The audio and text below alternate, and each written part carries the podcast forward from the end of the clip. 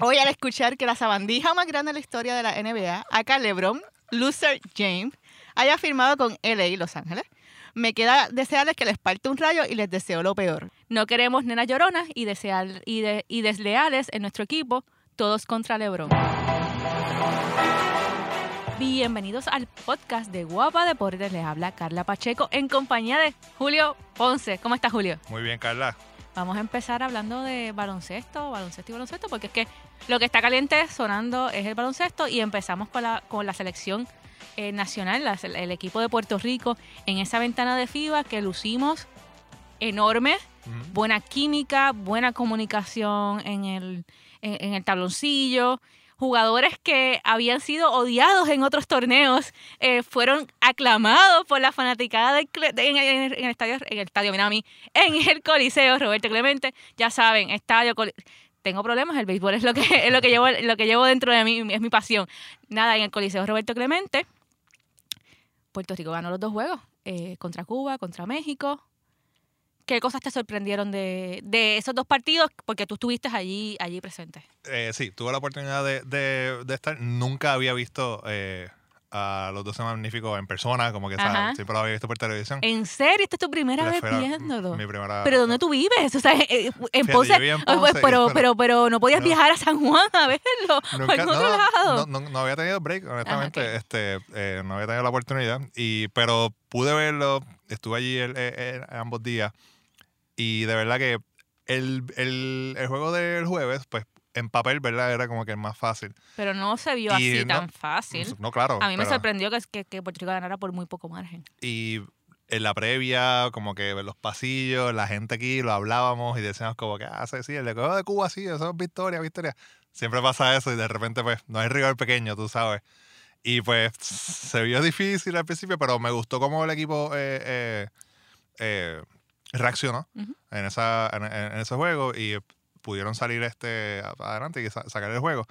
Pero el juego del domingo, que fue el primero que se vendió completo, que había soldado. El de Cuba estaba casi, casi soldado. Sí, también es el rival, es México. Claro. Un rival que no, que no, que, que- no, y, y- nos, y, y nos había rival, rival. rival, sí. o sea, y nos había hecho la vida difícil Ujú. en las pasadas, en los, en las pasados enfrentamientos, así que Claro. también tiene mucho que ver con eso. Eh, de verdad que el ambiente allí fue otra cosa. Desde, el- desde, desde que ese equipo salió. Yo tuve, tuve break de salir mientras, de- detrás de Barea, actually, de, eh, cuando el equipo sale Ajá. a la cancha y eh, tomando videos y fotos. Y de verdad que, o sea, esa, esa- ese ambiente, o sea, sentirle, o sea, tú siempre escuchas que dicen, ah, el estadio, en fútbol o lo que sea, vibraba. Y era así mismo, era como estaba, de verdad. La gente estaba, desde antes de que, de, de que empezara el juego, la gente estaba metida allá. Eh, el, el reconocimiento a Piculín, la gente, eso fue más motivación, porque obviamente, o sea, un- una No, leyenda viviente. Una leyenda viviente, eh, para muchos es un antes y después. O sea, el baloncesto se divide antes y después de Piculín. sí. Eso es debatible. Yo sé, pues papi, yo sé que tú me vas a escuchar y tú me vas a decir que eso es debatible. Sí, papi, es debatible, pero, pero mucha gente, o sea, mucha gente ve nuestra selección y ve nuestro baloncesto antes y después de Piculín Sí. Ortiz. Y después de eso, ya como que la gente estaba en ese mood y, y el equipo, Puerto Rico empezó y nunca paró. O sea, yo creo que hubo un momento que sí, eh, eh, México se fue adelante. Creo que hubo dos momentos que México se fue adelante por un par de puntos, pero pudieron reaccionar y esos últimos dos minutos cerraron el juego, pero las jugadas, lo, lo, lo metido que estaba la gente.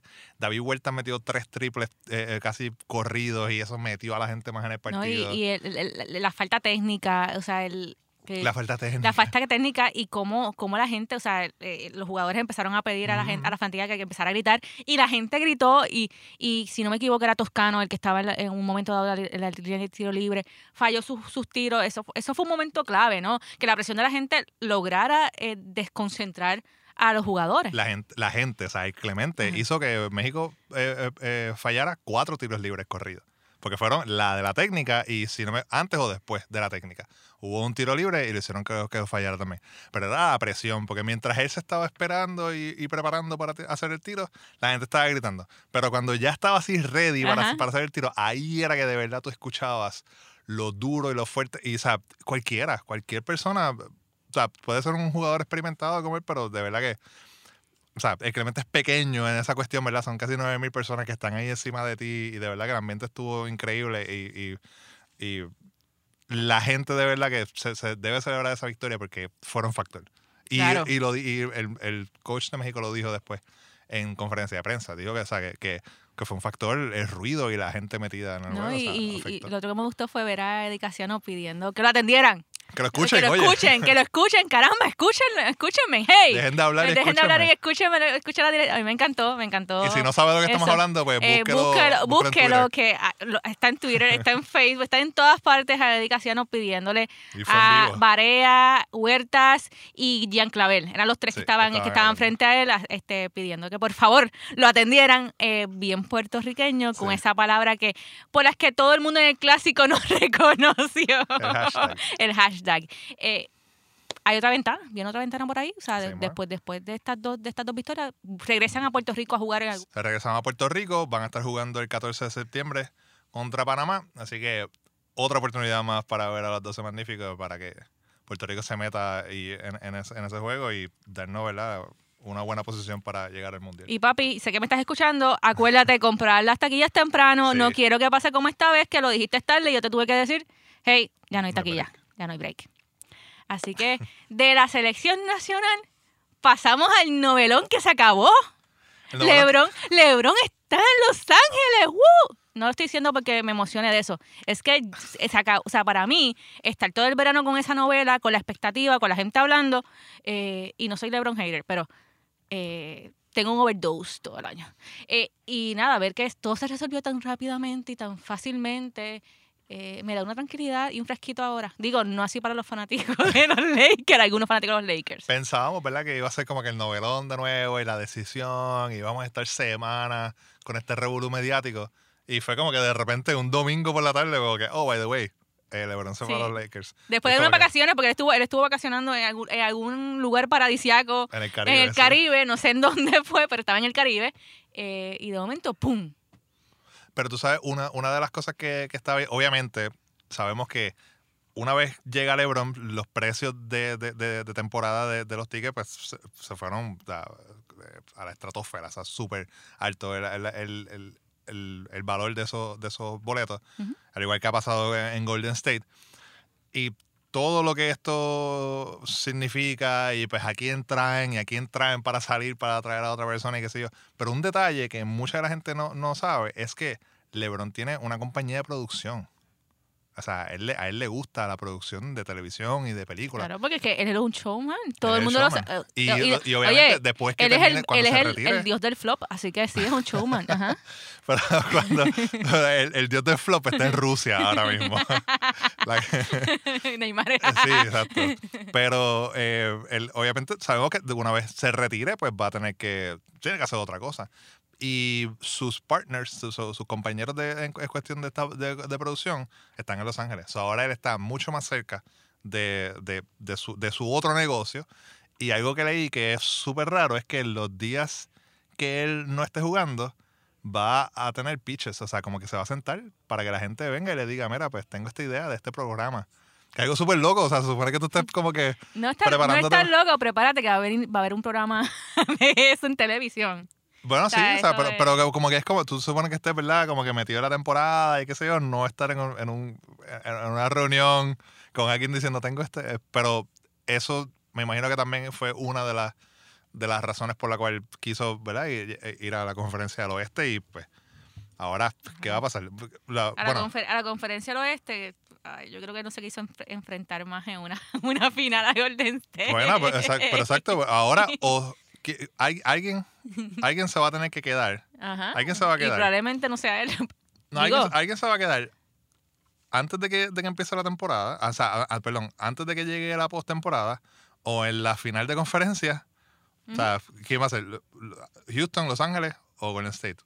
Uno de esos tres equipos no va a llegar a, a esa vista brutal. O sea, que viendo el papel, yo no veo Golden State quedándose. yo no sé, yo creo que Golden State O sea, el papel, el papel luce, luce bien. Como, Claro. todo, como los últimos años, claro está. Hace Eh, poco, eh, lo, lo último fue que eh, llegó DeMarcus Cousins a, a Golden State. Entonces ahora tienen cinco titulares que son All-Stars. Pues, ¿qué, qué podemos decir? Se, se refuerzan bien y más después de esta noticia de que LeBron está en Los Se le Ángeles. está haciendo, se le va a hacer difícil a LeBron. No, y tengo que decir que los fanáticos están divididos. Eh, y tengo que mencionar a mi primo porque es que él ha escrito, desde que, desde que él supo que LeBron estaba en Los Ángeles, eh, yo creo que él fue de los primeros que dijo, vamos a quemar la camiseta. Y, y voy, a, voy, a, voy a mencionarlo. Hu- Hugo Castro, by the way. eh, él escribió algo que a mí, que a mí me llegó, me llegó y, y lo respeto. Con fanático de los Lakers desde 1984, o sea que Lleva tiempo. lleva tiempo. Y firme con mi convic- convicción, hoy al escuchar que la sabandija más grande de la historia de la NBA, acá LeBron, loser James, haya firmado con LA Los Ángeles, me queda desearles que les parte un rayo y les deseo lo peor. Lakers family, Lakers fan, but LeBron loser hater.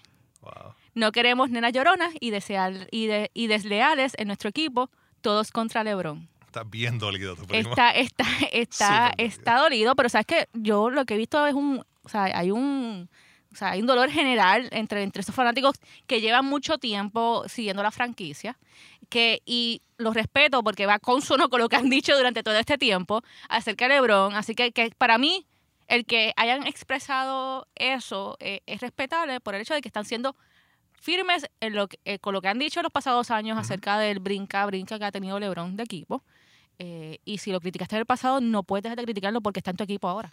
Yo Claro, soy las eso- que pienso, sí, las que no. pienso eso, y entonces pues, siendo, siendo, es que estoy leyendo, estoy repasando, me estoy riendo porque estoy repasando eh, todo lo que él escribió, eh, todo lo que él escribió ese domingo, que Ese fue un domingo negro. eso fue un domingo malo para sí, él. para, para los fanáticos de los fue un domingo malo y, y nada, este, ¿qué puedo decir? Me imagino que Xiomara debe estar también en la- en el mismo barco, ¿no? Xiomara todavía debe estar Sí, en ese, en ese mismo barco acerca de, de LeBron y el equipo, y es que él mueve pasiones. Va a estar bien. Yo creo que es- va a ser que las personas que maybe no sigan tanto la NBA o que no la sigan por completo, o sea, que, que, que se, se empiezan a interesar después del All-Star Break o una cosa así, antes de, par de semanas antes, par de meses antes de que empiece la postemporada, pues quizás empiecen a seguirla un poquito más temprano.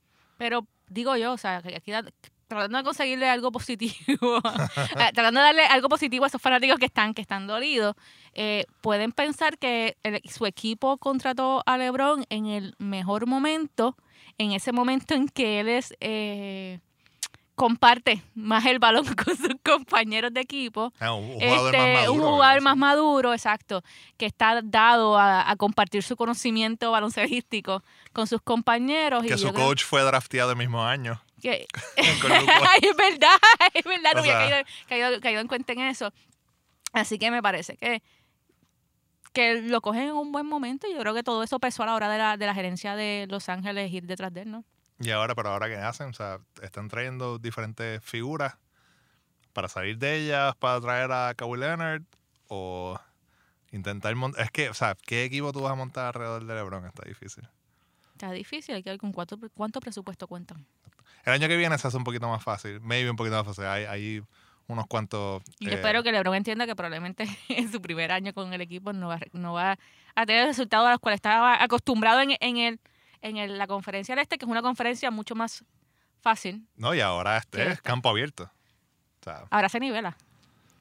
se, se- nivela un poquito. Bueno, es que siempre al principio como que está un poquito nivelada, como que los Cavaliers empiezan a coger, este, o sea, los Cavaliers de LeBron empezaban como que a coger el, el, el piso ya a mitad de temporada, me vi así antes de la ventana de cambio y qué sé yo, y entonces ahí se ponían un poquito más fuertes. Pero ahora pues sí se nivela en cuestión de, de, de todos, overall.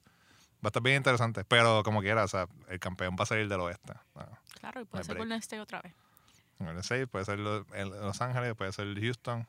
Lo bueno Pues- es que Houston, en Houston se quedó. O sea, sigo siguiendo a Houston porque pues Chris Paul sigue estando en Claro. Houston. Sí. Y yo tengo este amor con Chris Paul de siempre, desde que, que fue drafteado. Eh, nada, cierro paréntesis. Ese paréntesis. Eh, Dejamos al lado el tema de LeBron. Ahora hay que estar pendiente a ver qué movidas hace el equipo y quién dirige. Porque como él está acostumbrado a dirigir en Cleveland, pues, bueno, en Cleveland y en todos los equipos que ha En estado, todo. eh, ¿quién dirige ahora? Va a estar O difícil. sea, está- va a estar difícil pa- para Walton, ¿no? Luke Walton tiene tremendo. Tremendo tostón tiene ahí. sí. O sea, pero a la, a la misma vez, nosotros decimos que está difícil, pero tiene un jugador ahí que puede ser coach en cancha. Pero es- la cuestión Sí, es pero- quién- pero- el resto, quién, a, a quién escucha. O sea, porque sí, LeBron puede ser jugador, como que ese coach en cancha y tener el liderazgo, pero al final del día se supone que es el coach quien tenga la última palabra. Y sabemos que a veces es al revés con LeBron. Va a ser interesante qué rumores salen de esa Ah, no, sí, relación. sí, sí, sí. Así que hay que estar pendiente a todo eso. Eh, pues, continuamos en la NBA y tú conseguiste algo interesante con los Warriors, hablando de, de Golden State. ¿Qué, qué fue eso que tú, que tú conseguiste en, la- en las redes? Pues estaban preguntando a la gente que montaran su equipo de, del este para jugar una final hipotética con, contra los Warriors. Y pues la gente pues, estaba obviamente diciendo todos la- la- la- los jugadores que ellos escogerían, ¿verdad? O sea, Joel Embiid, Ben Simmons, eh, de, to- de toda la conferencia eh, del este. Y nada, se- nos dimos cuenta de que no hay equipo que No le gane a equipo, esa no hay gente. equipo, ¿no? O sea, nadie está, va a estar bien difícil. Y, oye, yo soy fan de... de un equipo de todos estrellas de la, de la- del este versus los Warriors y como quiera los Warriors se ven mejor. O sea, es como que Yo soy fan de. Jordan Embiid, o sea, me volví fan, a pesar de que eh, tiende a hacer a su equipo un poquito lento cuando está en cancha. Eh, pero cuando yo veo quiénes, quiénes los van a acompañar en el este y veo quiénes están en Golden State, no hay manera, no, o sea, no hay manera. O sea, eh, son, o sea, la cantidad de estrellas que tiene en, en este cuadro regular, Stephen Curry, Clay Thompson, Kevin Durant, Draymond Green, DeMarcus Cousins, no hay manera de que tú pienses que algún otro equipo, que algún equipo le va a ganar, algún seleccionado de estrellas, vamos a ponerle de esa manera, le va a ganar, le va a ganar ese equipo. Eh, y me parece que la cohesión que tiene, que tiene Golden State, eh, que ha demostrado Golden State en los pasados años, lo hace, lo hace otro candidato fácil para llegar a la final. la sinergia que ese equipo tiene, la química que ese equipo tiene. Ahora pues traen a Cousins, pero sí, pues muchos de estos ya ellos se conocen de jugando con la selección también. Bueno, Kevin Durant y él tienen una, una historia, pero no es muy amigable. Pero ¿sabes? a lo Hemos mejor visto- por el bien del Pero, equipo. Claro, no, eso se sientan y hablan y, y- y ahora estamos en el mismo equipo y pues esas diferencias se, se- se pueden arreglar. Pero la forma en que, en que, en que Golden State juega como, como una manera como uno, cuando entra alguien del banco también a hacer el trabajo, o sea, eh, verdad que está increíble. Este sí definitivamente es el super team ese que siempre hemos estado hablando, pero como que siempre le faltaba, ah, maybe una pieza o algo así. Pues ahora le llegó esa pieza y le llegó barata porque solamente costó como 5 o 6 millones de pesos. So, So- solamente, solamente eso, eso es ahí un petty. I mean, Un petty, un petty ahí. Es que el tono fue como que. bueno, sí. O sea, obviamente sabemos que Cousins viene eh, de, de una lesión, pero como quiera, o sea, son cinco Oscars que tienes ahí en ese cuadro regular que se le va a hacer bien difícil a cualquier otro equipo ganarle a, ese, a, a esos Warriors. Y como estamos en la conferencia del oeste, vamos Ajá. a hacer. Oye, hemos estado todo el tiempo en esa conferencia. ¿no te- LeBron, los Lakers, Golden State. la- Y ahora vamos un poquito más arriba, vamos a Utah. Es la única interesante ahora mismo. O sea, ¿qué Vamos. más hay? Vamos a ir a Utah. Y el hecho de que Donovan Mitchell, jugador del Utah Jazz o de los Jazz de Utah, como quiera decirlo usted, eh, pidió saber dónde había un, un- o sea, dónde estaba un buen barbecue el 4 de julio. Y los fanáticos le contestaron. Y él se apareció en uno de ellos. Yo lo hubiese. Hablando claro, yo también lo hubiese, lo hubiese Lo invitado. No, claro, si yo soy fan de, de, de Utah y yo veo que un jugador, o sea, que uno de, de los jugadores de mi equipo está pidiendo, o sea, ir a, ir Un a, jangueo, ir a, un, ir a un jangueo y yo tengo la oportunidad de invitarlo, mira, sí, vamos a Claro. invitarlo. ¿Por qué no? Así pues, toda mi familia conoce al jugador. A lo mejor, si no tengo, si en mi familia o entre mis amigos no hay alguien que siga a los Jazz de Utah, a lo mejor ahí puedo agarrarlo, ¿no? Y puedo, puedo meterlo dentro del equipo, dentro del redil. Eh, hago paréntesis, no es mi equipo. Pero, anyway, este, yo lo hubiese invitado también y, y que viniera y disfrutara. Y, y me parece un acto de humildad. Es también viene en en la misma fecha, el 4 de julio, cuando hace dos años Gordon Hayward anunció que se iba de Utah a, a- a Boston. O sea, que es una, era, era un- una, una fecha como que media Sentimentalmente- sentimental para los fans de, de- del jazz. Pero a mí me gusta porque, no sé, siempre, se ha dicho y he leído por ahí como que hay, hay analistas que lo, que lo mencionan que el mercado de Utah es un mercado como que difícil para un, para un, un jugador negro, pues como que, ¿verdad? Poder sobresalir. Eh, y Donovan Mitchell lo está haciendo muy bien. O sea, fue casi Rookie of the Year, fue definitivamente uno de los mejores jugadores que tuvo el equipo. Y lo está haciendo bien, no solamente en la cancha, pero sino también afuera de la cancha, como que haciendo eh, eh, eh, labores sociales.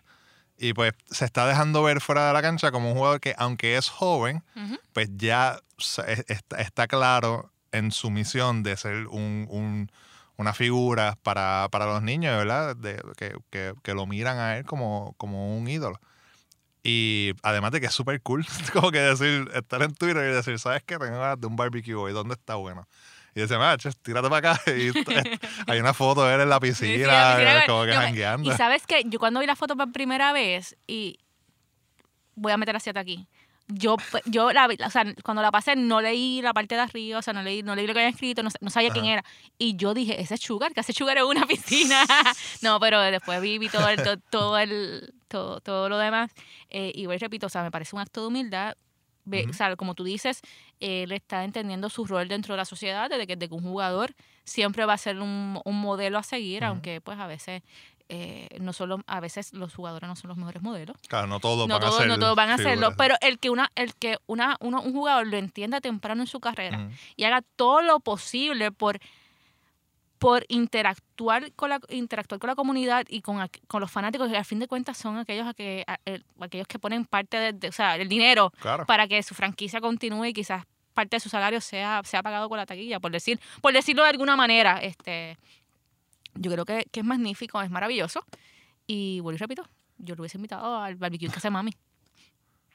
Eh, que se- me imagino- pero la, la pregunta es, ¿habrá llevado algo? ¿O llegó con las manos vacías?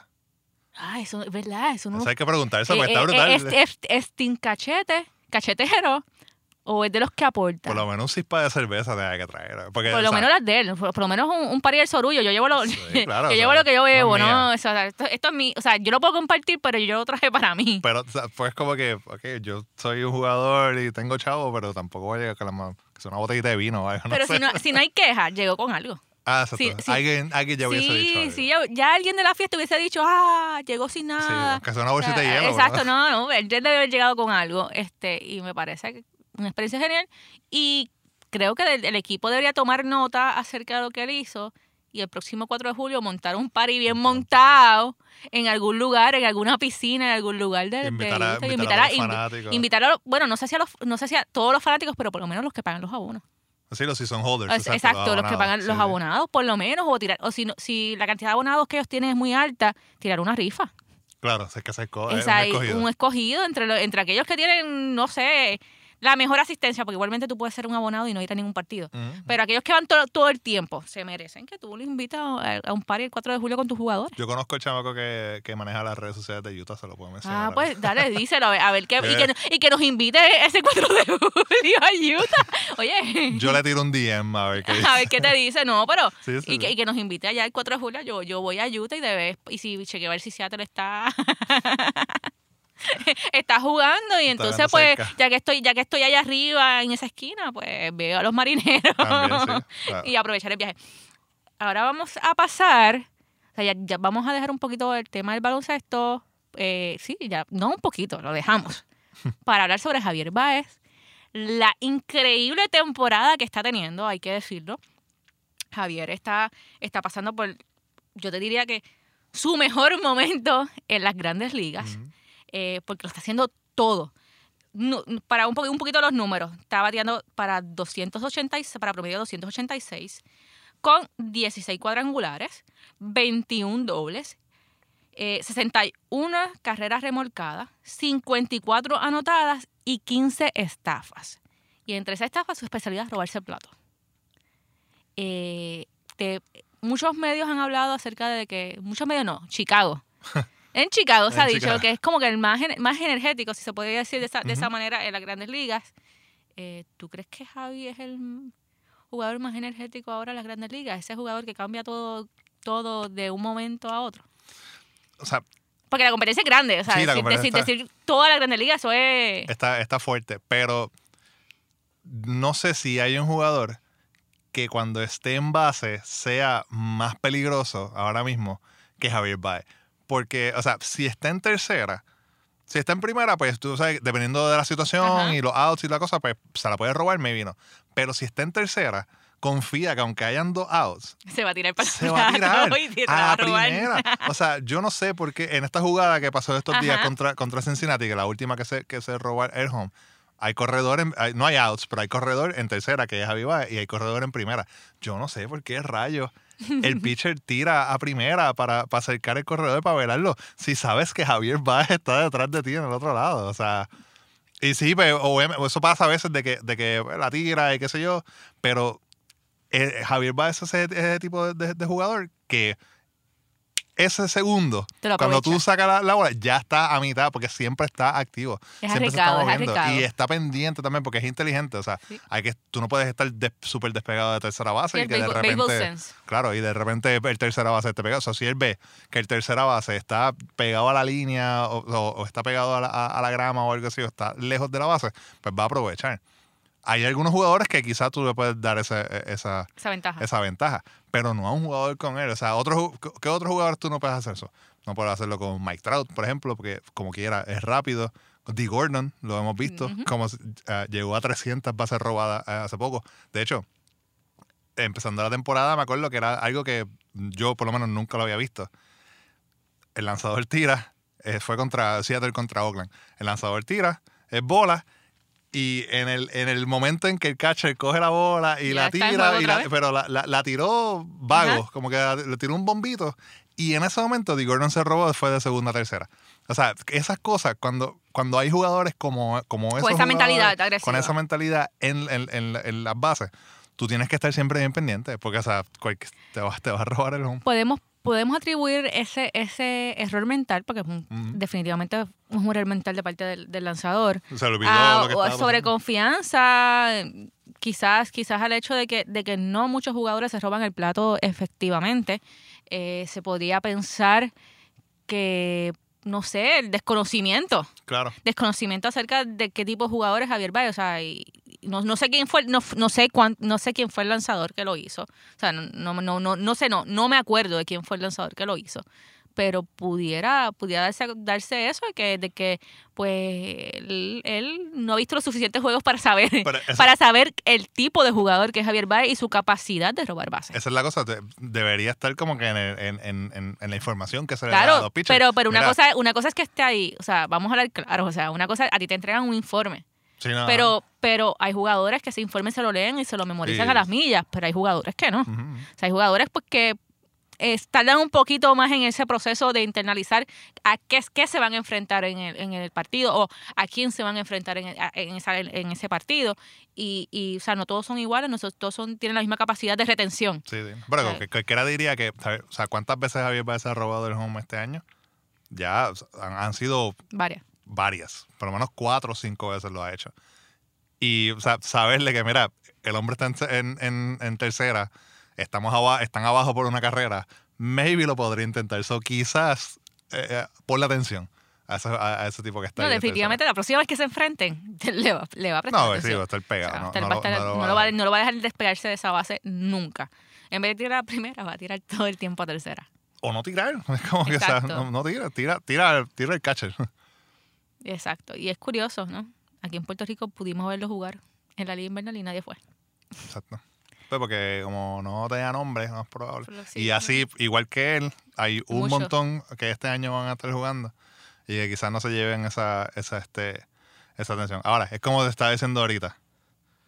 Yo lo dije hace, hace un tiempo en mis redes sociales y sigo firme. Si Javier Baez diera 30 honrones y más de 80 carreras impulsadas de un año, estaría ahí en esa conversación con los Bryce Harpers de la vida.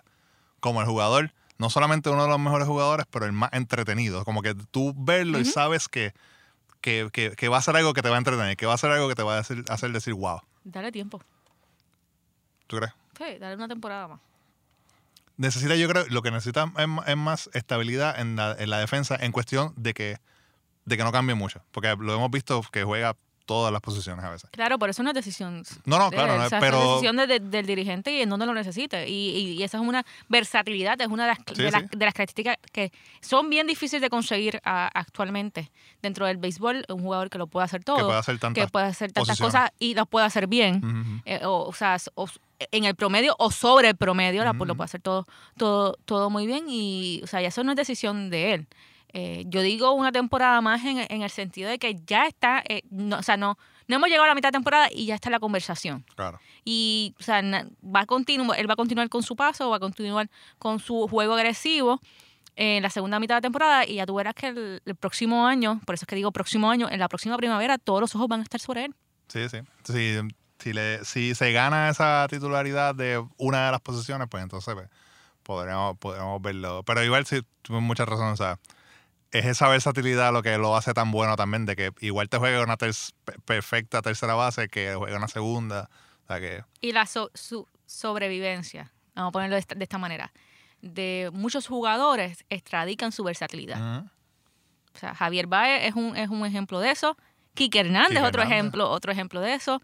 Dee Gordon es un ejemplo también de cómo, de cómo el ser versátil te da mayores oportunidades de quedarte, en la eh, quedarte por más, o sea, quedarte en las grandes ligas, o sea, establecerte en grandes ligas y estar una, tener una carrera sumamente larga. Porque eres una herramienta, que- herramienta. Que, que el Y- equipo va a necesitar y siempre. cada vez que yo veo un jugador de esa, de, con esas características que tiene Javier Báez, que tiene Quique Hernández, que tiene muchos otros, me recuerdan las palabras de las palabras de Luis Rodríguez, el, el dirigente de Puerto Rico en el Clásico Mundial de Béisbol, y es que él siempre habla sobre la, la versatilidad y que él en su equipo quiere jugadores versátiles y cómo eso es lo que realmente esos, ese- esos jugadores son los que son muchas veces la clave para obtener para obtener las victorias en, en los, en- en los partidos y ahí está el ejemplo de eso. Ujú.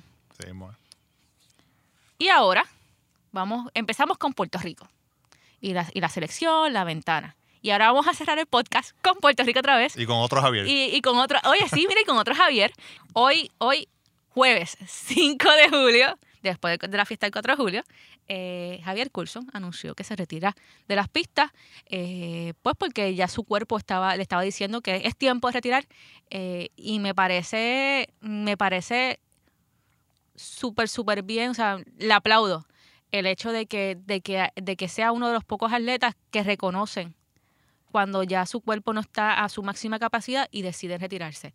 Y lo digo porque es que el fanático siempre se acuerda de lo último que tú hiciste y no de todas las glorias que tú le diste al país.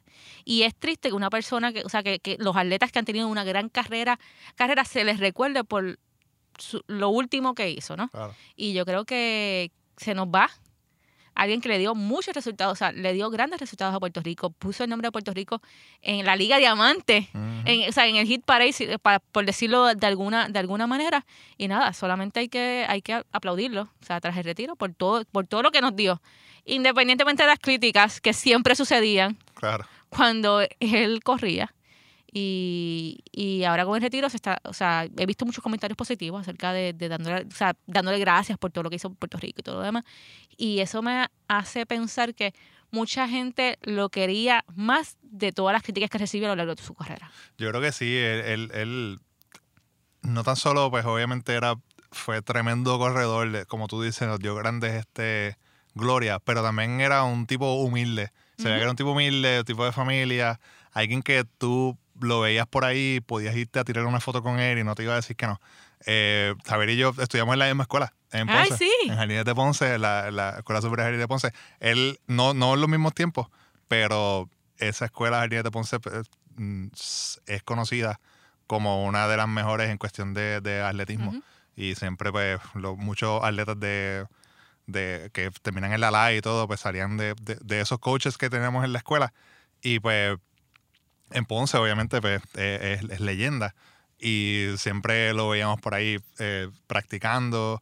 Y yo creo que era eso, era, era eh, es- es- es- ese, ese, ese sentimiento de que tú lo veías por ahí, pues te podías acercar le podías decir hola o, o lo que sea, saludarlo, y no te iba a decir que no.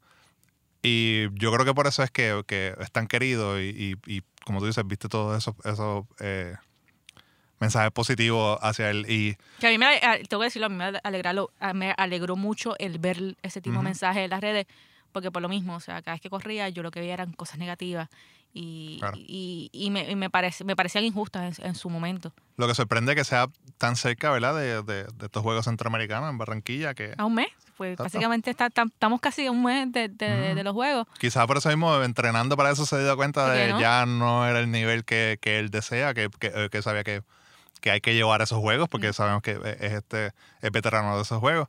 Y pues decidió. Así que, pero no, se le respeta y nada le quita todo lo que hecho, No. hizo y esa medalla olímpica y todo. O sea, como se paralizó, paralizó el país, paralizó, el país. Para ver 11 segundos. Exacto, o sea, que- literal, o sea, vamos, eso, eso eh, paralizar el país, muy pocos atletas lo hacen. Por ejemplo, Tito Trinidad, o sea, por recordar uno que sí, que, que- en efecto sí paralizaba el país en Claro. sus peleas. eh, y el que, el que se volviera a vivir todas esas emociones que vivimos con Tito Trinidad, el hecho de que, de que no vamos a movernos, vamos a dejar de trabajar, vamos, vamos, vamos a ver, vamos a ver, eh, como tú dices, o sea, unos pocos segundos de carrera, solamente por él, yo creo que eso, eso, eso es grande, ¿no? Sí. Lo hace, lo hace un- uno de los atletas más grandes que, que ha tenido el país. Así que darle las gracias es lo único que, los- que nos queda a Javier Coulson por toda la gloria que, deportiva que le dio a esta isla. Así mismo es, y hasta aquí nos trajo el barco. Nosotros nos vamos, regresamos en la próxima semana. Así es. A ver con qué venimos la próxima semana. Estoy pensando que, que venir, así que no sé. Carla está preparando algo bien interesante. Vamos a ver, vamos a ver. Estoy, A ver tratando, de cua- si- estoy tratando de cuadrarlo. Espero que se me ver dé. si espero que se me dé porque lo estoy haciendo con tiempo. Eh, si se me da, se van a enterar más adelante lo que estoy, lo que estoy cuajando, en el- en lo, que, lo que estoy horneando. Eh, y, y no son postres. Este. Pero de hecho, Carla es muy tremenda chef de postre, por si no sabían. Sí, ha- hago, hago, al- ha- horneo, sí. Ocasionalmente. Acerquita, horneo. acerquita. Hago algo. Pero nada, hasta aquí nos trajo el barco. Nos escuchamos en la próxima.